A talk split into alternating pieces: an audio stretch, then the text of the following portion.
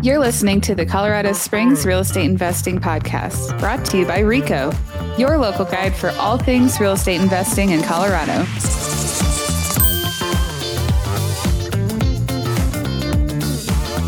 Well, happy December, everyone. Chris Lopez here with the November market updates for Denver, Colorado Springs, and Pueblo. So we're going to go through the stats for those markets and just talk about some general trends that we're seeing out there right now.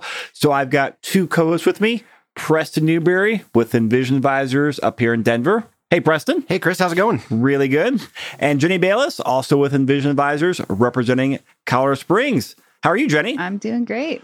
So, you guys are a pillar to these monthly market updates. And we definitely have some interesting stats going on with just some huge, triple-digit changes. Yeah. So we got some stats we'll definitely talk about. So we'll kind of talk about some interesting ones. You can always go through the show notes to see all the details of the stats. And then we'll kind of jump into some more just, what we're seeing on the market. But Denver, Preston, let's start with Denver as to what's going on. Kind of the same trends that we've been seeing for the last couple months here. We're seeing still an increase in inventory. We have about 215% more single-family homes on the market than what we did a year ago, which is really interesting to me, even though our active listings is still 6,200 or so. So we're still kind of cruising around there. So let's talk about that number for a second, because that is, overall active listings are about 180% from November 22 to November 21. Yep. With that 200% being detached single-family homes. Yep. Now that's a huge triple-digit growth, but that's looking from 6,000 properties now approximately to about 2,000 a year ago. But the previous month we were at 7,200. So a huge jump from a year ago, but that was obviously during COVID, very low inventory. Seeing a lot of that is just the market returning back to more of a seasonality. Yeah, we're down 14% overall from last month, right? So it's just kind of returning back to some seasonality, which I know we talked a little bit about last month, but really starting to see it here as we move into November and December. And I think that will continue probably through, at least the first quarter of 2023. Some of the other interesting things I found from this month is the number of transactions is down about 18%, closed transactions. But again, this kind of follows that same pattern of seasonality, right? If deals aren't happening, we're not closing them. So that's, kind of just, again, the seasonality that we can talk about. But prices are still up 5% from a year ago. So Chris and I were talking a little bit before the show, and I was kind of expecting things to be a little bit higher. But as we know, the world's in an interesting spot right now. But I'm still happy to see that there's still some positive gain on closed prices for houses.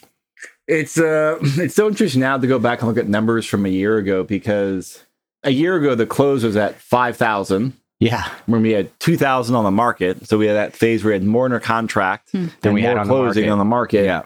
And now those numbers have kind of, I'll say, inverted again back to normal, where we've got about 3,000 closed in November, about 6,000 on the market. And that just really shows how much the market has shifted from that, right? Yeah, that hot, can't keep it on the market or can't keep it on inventory to now. Stuff's actually sitting on the market, yep. And that's the other interesting fact that I think is days on market is now up 127% from this time last year. But when you kind of break that out into single family homes and condos, homes are up 140% and condos are only up 75% with days on market, but that still puts us an average of 34 days on market. So yeah, things are up, but it's still, not as crazy as people think. Yeah. What about prices? Prices. I think we're looking at, they're down 0.2% from last month, but as I mentioned previously, we're still up 5% year over year. So, we see all these headlines, prices are dropping. It's, the market's going to crash. The things are falling out of it. But, I think when you really look at the data at the end of the day, it's just kind of, cruising along right now. I think we'll see how things end up in December and close out the year, but we're still at a positive gain. And months ago, I expected that to be higher than the 5% price increases. But again, it's still positive. So it's still positive. Right? Yeah. No, so I was, but of course, interest rates just went up so much. That's been, I'm really curious to see, next month as things really close out for the year. Yep. But this is, I think, a pretty good gist of how the year will close out. Yep. And I think if we are able to close the year out at anywhere near 0 to 4%, I think that's still going to be a positive way to end the year, especially with all the craziness that's transpired over the last couple of months. The other stat to talk about is the close price to list price, where a year ago, on average, things were running at a premium, like 100, just under 102%. Now it's about 98%. So that just shows the softness of the market and shows, again, we swung There's some leverage for buyers now, right? So all numbers are pointing that direction. It's just been very interesting to see the patterns from month over month, like year over year, year over how year, much it's, you know, some and good clickbaity headlines changed, on there, right? Like, yeah, quite interesting. Yeah. Jenny, what's going on with the Springs? Pretty much the same, just at a smaller scale. So, kind of the same thing that Preston just discussed. Sales are down about 15% month over month. If you do year over year, it's 36%. But again, just an absolute value. We're talking about last year is 1,500. Right now it's 900. So it's not a huge number when you're talking about actual units, but percentage-wise, it presents itself a little differently. Same thing with new listings. New listings are actually down from last month to this month. By 23%, which I thought was really interesting. Even more interesting, new listings are down from last November. So that was kind of, I wasn't really sure what caused that. I thought that was, I don't know. I wasn't expecting that, to say the least. In terms of price. Why? The new listings? Yeah. Because I just felt last November was so constrained. It's just hard to imagine that fewer new listings came out this November. Yeah. I think that, again, goes back to the seasonality, right? I think we're experiencing across both markets and all across the Front Range is that now people are kind of like, hey, I'm going to wait and see how things shake out. I don't have to move right now, right? Like, absolutely, might not be the best time to put my house on the market. But the other flip side of that is we're seeing a lot of people, at least up here in the Denver area, I talked to a lot of people. They're like, hey, I don't necessarily want to put my place on the market right now, but if you bring me an offer or you know something, like, let's talk, right? So I think that there's a lot of people just sitting on the sidelines, both buyers and sellers right now, waiting to see what's going to happen. Yep. And we'll kind of see how it shakes out. Yeah, I would agree with that. And then just in terms of prices, median sales price decreased month over month, and we're still at a slight positive year over year. What was an interesting thing that jumped out to me with the spring sales prices, and this is year over year, is that homes are up 4%, condos are up 10%. I'm surprised there's that big of a discrepancy in values or prices. Yeah, I think it was just that condos and townhomes were, you know, fairly inexpensive a couple years ago, and they kind of got brought up with this recent wave of, price growth over the last year or so. And I think that it just kind of got swept up with it. And I mean, really, it's one of the more affordable options down there. So I could see that kind of continuing for a little bit longer. So a lot more of the condos are probably in like the lower, like 50% of like overall prices out there. Yeah, we don't have like a lot of the, you don't have like, luxury condos. Right? Yeah, and stuff. Exactly. Yeah. So I know you guys were mentioning wanting to see kind of how, you know, the end of the year shakes out. I think I'm most curious to see year over year trends from April, March. That's kind of, I think that will be the most telling. Yeah. I mean, come springtime, it'll be interesting to see, you know, what demand comes back with the, you know, the busy spring selling season. Yeah. So, all right. Any other stats for Springs or Pueblo? No. I know. Okay. So let's kind of pivot. Like, you know, we talked some stats there. Again, we wanted to touch on a couple of them, but go to the link in the show notes for the full details, or email us when we get you the full reports if you want to dig through it. But let's kind of pivot into just more of the feel, the pulse on the market. Because, properties under contract, talking to sellers. What is going on in your world, Preston, with day-to-day transactions? I think there's still just a lot of hesitation and people not knowing what they want to do. They know they want to do something, but I think that, you know, obviously seeing what interest rates are doing, they're still bouncing around all over the place. There's a lot of people I think that are just kind of hesitating to wait to get through the end of the year and see kind of how things look as we get into Q1 of 2023. I think there's people that are still looking for opportunity. There's a ton of opportunity out there, but I think, you know, people are just kind of hanging out, seeing what happens with the rest of the world right now. No. Yeah. I mean, if there's not a reason to transact, you know, at this moment, I think people are just waiting. Yeah, I mean, this is not recommending anyone list their property in December right now. Mm-hmm. Nope. But if the person is that, if you're a buyer or investor, I mean, we're seeing some really good deals out there. I mean, now, as far as like just negotiations and the change and things, and there's leverage on the buyer side. Yeah. Even though the numbers say that it still is in a seller's market, I can tell you there's definitely a lot more leverage right now on the buyer side of things. Yeah. It's gonna be really interesting to see, like, because it's that question, hey, well, do I take advantage of it now, or is that leverage and shift to buyer's market going to materialize more, or are things going to pick back up in the springtime? Like, it's, I mean, I have no clue, but I'm like very curious to watch. Yeah, I think it's going to be really interesting to watch. I think the overall sentiment is as we get through into like the first part of Q2 of 2023, I think everyone feels like things are going to pick up a little bit more once we kind of get through and into the springtime. So we'll hopefully knock on wood and see how that goes. But I'm curious to see how it all plays out. Yeah. Yeah. And then Jenny, you've had some interesting deals going on. Can you give a high level overview of those? Yeah. So Leah has a client right now that she's under contract with him on the second part of a 1031 exchange. So the purchased property. And she was able to negotiate a lot of very personalized things with the seller of this property. It's a multifamily property in the Springs. It's a new build. And the buyer wanted some very personalized things to it. And often a lot of things you don't see come with new builds, you know? Absolutely. Yeah. And, it was kind of funny because she and I were talking. She's like, I don't even know if I've ever written, this sort of thing in the contract. So we're just kind of, talking with each other on how to structure it. And yes, the seller came back and said, sure. Yep. Yes to everything. Yeah. Yes to everything.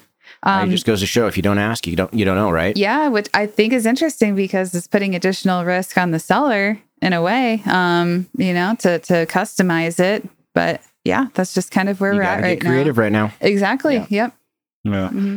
And I mean, so this, some good examples here on the, the existing market of existing inventory in homes. We've talked the last couple months about new builds, mm-hmm. Infill stuff, bigger developments out by the airport. Mm-hmm.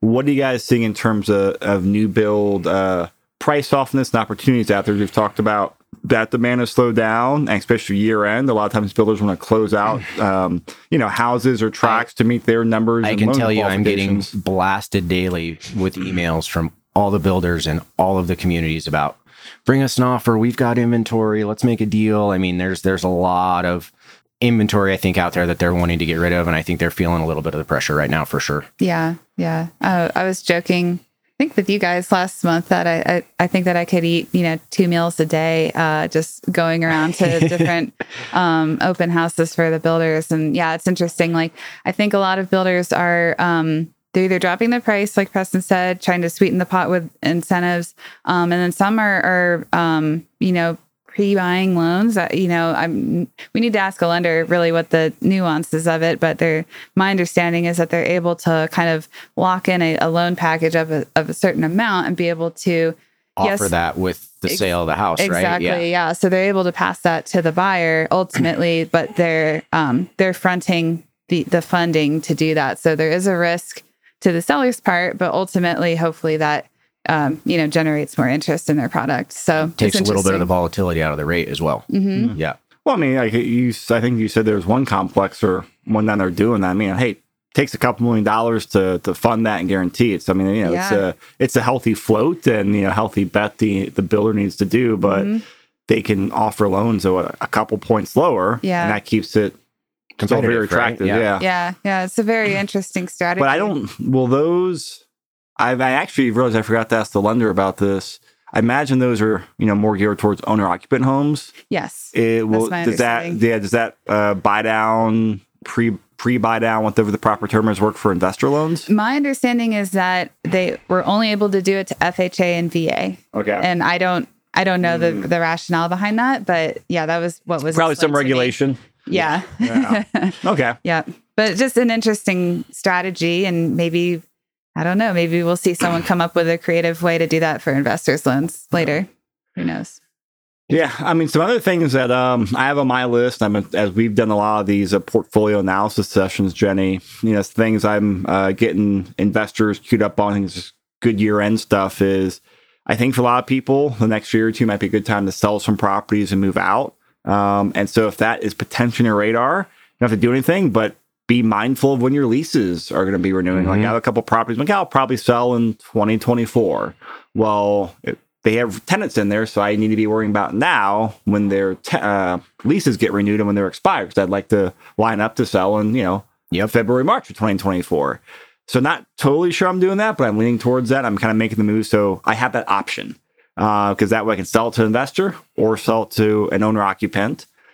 The other thing is, you know, we're, 23 days left in the year, which blows my mind, but it's going to be starting to get tax time.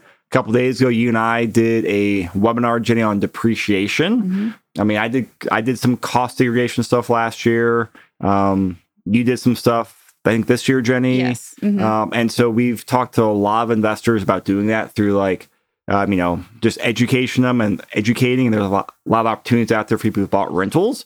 So that might be a good thing on your radar too to do, because if you want to do it, the property has to be owned before the end of the year. Yep. And if you want to do a cost seg, it has to be placed in service before the end of the year. Yeah. Details, Jenny. Talk to your CPA, everyone.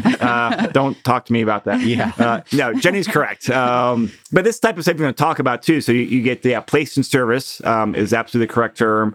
And then, you know, if you want to do it, it's kind of like you don't look for a new CPA in March because they don't want to talk to you. They won't talk to you. And cost save companies are the same way. They're busy. So, you know, plan for that stuff now. And I've had 2 phone calls with my accountant to kind of map out, you know, hey, where my income is, what depreciation makes sense, do some very high level planning.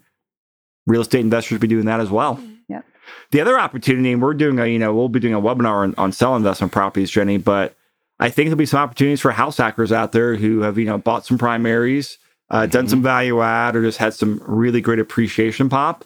Might be some opportunities. Same thing. Hey, if you can sell that property within that capital gains exclusion window, that's going to be an option for some investors in a couple of years to take a couple $100,000 tax-free off the table. Yep, exactly. So lots of stuff to start planning out now, since a lot of people are in kind of like, you know, watch mode. Mm-hmm. Fine, I get it. Let's see how spring plays out. But there's still other things you can be doing behind the scenes, you know, to make sure your portfolio is optimized and you're ready to go when the time comes for whatever your next move is going to be. Yeah.